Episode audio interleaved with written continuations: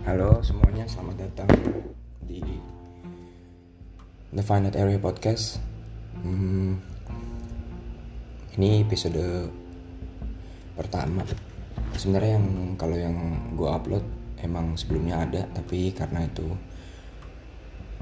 apa ya dibikinnya dadakan pas lagi nongkrong sama temen terus kebetulan obrolannya kayaknya ya bisa diupload aja terus ya jadinya gue upload itu duluan.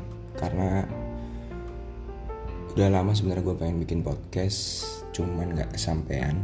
Banyak pertimbangan gimana kalau jelek gimana kalau nggak jelas tapi gue udah bodo amat. Yang penting gue bikin aja dulu dari situ gue bisa belajar uh, gimana podcast gue ke depannya jadi planningnya sih gue pengen bikin podcast ini um, untuk diuploadnya dia tuh modelnya kayak serial TV jadi per season. Jadi ini season 1 yang seharusnya ada temanya cuman mungkin nanti kalau udah banyak baru gue uh, atur ulang supaya sesuai tema. Tapi intinya ini season pertama dan episode pertama yang mau gue bikin. Um, ya itu aja untuk introductionnya. Seperti yang ada di trailer dari podcast The Finite Area ini um, intinya nggak ada topik khusus cuman hal-hal yang lagi pengen gue bicarain aja hal-hal yang pengen gue bahas dan gue share kepada orang banyak. Mungkin nggak berguna mungkin berguna it's up to you. Terserah. Uh, dan pastinya disclaimer untuk semua yang disampaikan di sini jangan diterima mentah-mentah. Bisa diolah dulu di otak kalian masing-masing di pikiran kalian masing-masing apakah yang saya bicarakan ini ada benarnya atau ada salahnya atau separuh benar separuh salah intinya sih diolah dulu jangan langsung diambil uh, mentah-mentah karena saya juga cuma manusia biasa jadi I'm biased and everyone is entitled to their opinion so nggak ada yang benar 100% dan nggak ada yang absolut 100% kecuali kematian. Oke langsung aja kita masuk ke episode pertama dari Finite Area Podcast.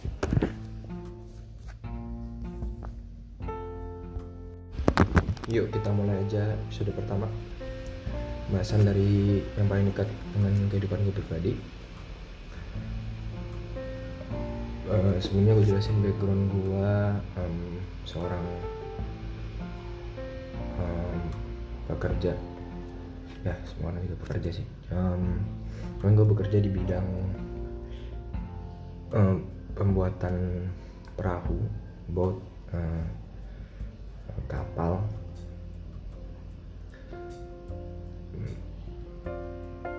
Mau berbagi um, pengetahuan. Berbagi informasi. Ya, ya biar biar tidak tidak tidak sombong. Biar tidak sombong. Maksudnya kan kalau berbagi pengetahuan berarti terkesannya gue udah tahu padahal juga belum tentu tahu. Baru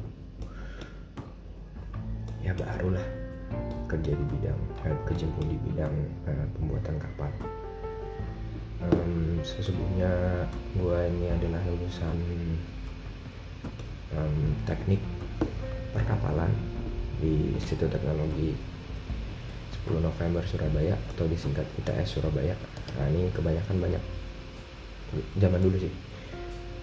Ya ada zaman dulu tuh uh, orang suka salah uh, kepanjangannya ITS um, tahunnya S-nya itu Surabaya jadi Institut Teknologi Surabaya. Uh, menurut gue sih ini karena bias karena kan institut yang paling terkenal di Indonesia adalah ITB dan B. Nya tuh Bandung. Nah terus orang mikir aja bang ah kalau B nya Bandung berarti ITS karena di Surabaya S nya Surabaya. Tapi tidak dong karena ITS itu kampus yang didirikan. Kampus eh Institut Teknologi pertama yang didirikan oleh orang Indonesia. Karena sejarahnya kalau ITB dulu kan didirikan zaman Belanda masih kita masih eh iya kalau nggak salah kalau salah tolong um, cari infonya tapi itu yang gue tahu uh, didirikan sama pemerintah Belanda apa sama kayak Stovia dulu uh, UI sama UNER yang kedokteran. Nah ITS ini didirikan eh, diresmikan sama presiden pertama Indonesia yaitu mendiang Insinyur Soekarno. Gitu. Dan tanggal 10 November pas dengan peringatan Hari Pahlawan. Nggak salah berdiri tahun 1965 apa kalau nggak salah ITS yaitu sekilas pelajaran sejarah. Nah jadi dulu waktu awal-awal gue kuliah di ITS kalau ditanya orang kalau misalnya pulang ke kampung halaman kuliah di mana mas? Di ITS oh itu ya? Di Bandung mana B nya bapak? Orang jelas-jelas S? Masa Bandung? Ya, kayaknya sama kayak UNS kalau kalian tahu UNS yang di Solo Universitas Negeri. Orang tahunya Surakarta padahal kepanjangannya bukan Universitas Negeri Surakarta kepanjangannya tuh Universitas negeri 11 Maret di Surakarta. Nah itu sama. Kayaknya anak kita sama UNS sama tuh nasibnya. Kalau masalah dipanggil nama kampusnya. Nggak penting sih cuman sedih aja dulu kampusnya aja orang banyak salah. Begitu. Nah itu terus gue dulu um, masuk uh, akhirnya gue gue kuliah di teknik perkapalan normal. 4 tahun. Nggak nggak kurang nggak lebih. Standar lah cuma mahasiswa standar. Yang sama dengan mahasiswa lainnya um, gue pengen ngejelasin sedikit tentang teknik perkapalan. Kayaknya uh, orang Indonesia agak nggak tahu. Kayaknya kalau sekarang angkatan sekarang sih udah lebih banyak tahu. Cuman zaman gue dulu dan sebelum sebelumnya itu kayaknya asing dengar kata teknik perkapalan. Karena emang di Indonesia cuma sedikit kampusnya. Teknik perkapalan cuma ada di ITS Unhas Hasanuddin terus Undip Ponorogo ini yang negeri ya terus di UI tapi UI masuknya di teknik mesin. Uh, jadi kayak kayak kalau di ITB itu dulu masuk STMB dulu terus kan baru bisa milih jurusannya. Kalau di UI kayaknya sih ya bisa milih langsung kayaknya deh kapalan cuman uh, masuk di bawah departemen masuknya ke teknik mesin di bawah teknik mesin. Sedangkan kalau di kampus-kampus kayak Undip terus Unhas dan ITS sekarang ada ITK juga. Itu fakultas sendiri biasanya fakultas teknologi kelautan gitu. Kalau ITS sendiri fakultas teknologi kelautan. Nah semua ini dari perkapalan pertama di Indonesia tuh ya di ITS ini. Um, jadi dulu kalau dengar-dengar dari cerita-cerita dosen-dosen tua itu dulu dosennya nggak ada orang Indonesia awal-awal karena emang orang Indonesia sebenarnya mungkin bisa jelas bisa bikin kapal bikin kapal pinisi bagus ya kan. Cuma ilmunya nggak bisa dibikin teori. Mereka dapat ilmunya dari pengalaman dari nenek moyang dan dari wangsit. Gimana coba cara bikin buku bikin buku textbook? Cara bikin kapal dari wangsit. Dosennya aja bingung kan ngajarinnya sudah betapa kayaknya. Nah akhirnya dosennya didatengin kalau nggak salah dari Jerman awal-awal iya dari Jerman kalau nggak salah. Nah alhasil ya lulusan-lulusan teknik perkapalan ITS dulu ya kualitasnya tidak diragukan lah.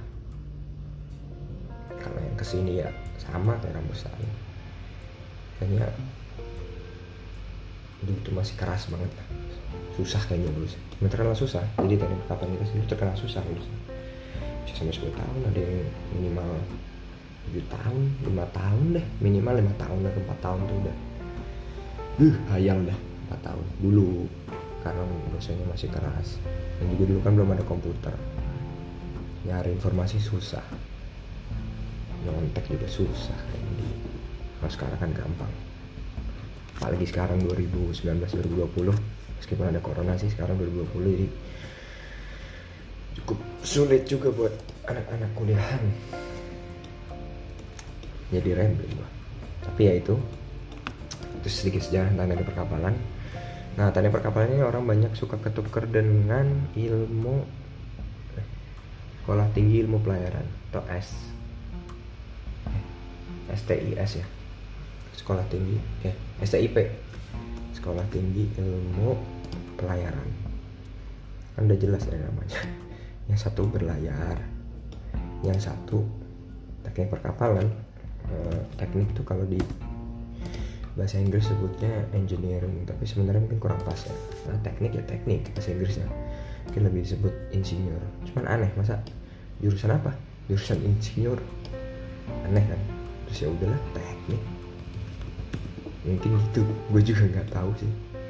Cuman mungkin gitu kali ya orang-orang zaman dulu. Wah apa nih wajahnya? Kedokteran jelas wah kedokteran. Keren kan? Enak nih. Kesehatan masyarakat wah. Sastra oh keren. Teknik apa ya teknik? Masa insinyur? Kuliah di mana bro? Kuliah jurusan apa bro? Jurusan insinyur bro. Kayak dulu insinyur kan gelar nggak tahu deh. Jokes nggak penting ya dan nggak lucu juga tapi emang ya udah. Intinya gitu uh, teknik engineering. Jadi tolong dibedakan. Karena banyak sekali orang yang tanya saya waktu awal-awal dulu kuliah. Bahkan sampai sekarang sih sebenarnya. Dulu kuliah di mana oh TS teknik perkapalan. Wah, dengan bangga kan? Ya sebenarnya biasa aja kampusnya cuma soal-soal bangga aja. Karena nggak punya yang lain yang bisa dibanggain. Oh, wah hebat ya mas ya? Ber, udah berlayar ke mana aja mas? Uh sangat sangat sangat sangat sangat sangat tidak sesuai dengan yang saya lakukan. Bahkan banyak loh orang teknik perkapalan nggak bisa berenang nggak pernah naik kapal. Itu banyak. Bisa bikin tapi mabok kalau naik kapal bisa bikin tapi nggak bisa berenang. Kan aneh. Masa orang kalau bisa berenang? Kata dosen gue orang teknik perkapalan itu nggak harus bisa berenang. Memangnya orang teknik penerbangan ITB bisa terbang? Kan tidak dong. Tidak bisa terbang. Kalau bisa terbang mungkin Son Goku dosennya.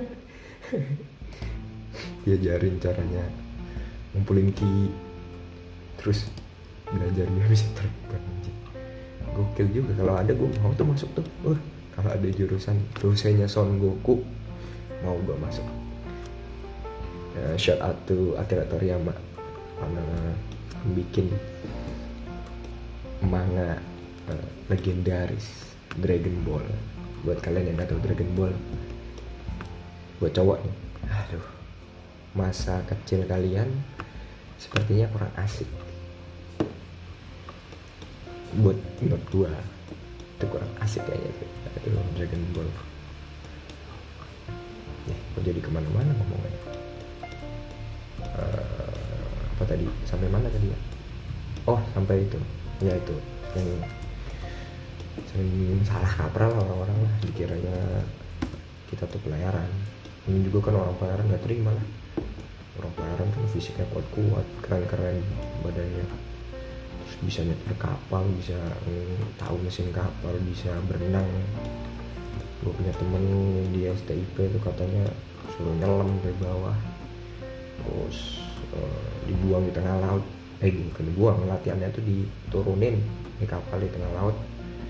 Nggak boleh pakai kacamata renang gak boleh pakai pelampung suruh berenang ke pesisir. Goks gokil. Respect dulu respect buat anak pelayaran out buat orang-orang pelayaran. Karena tanpa mereka tidak ada logistik. Karena tanpa mereka tidak ada distribusi pangan distribusi barang distribusi benda-benda yang kita nikmati sekarang. Gitu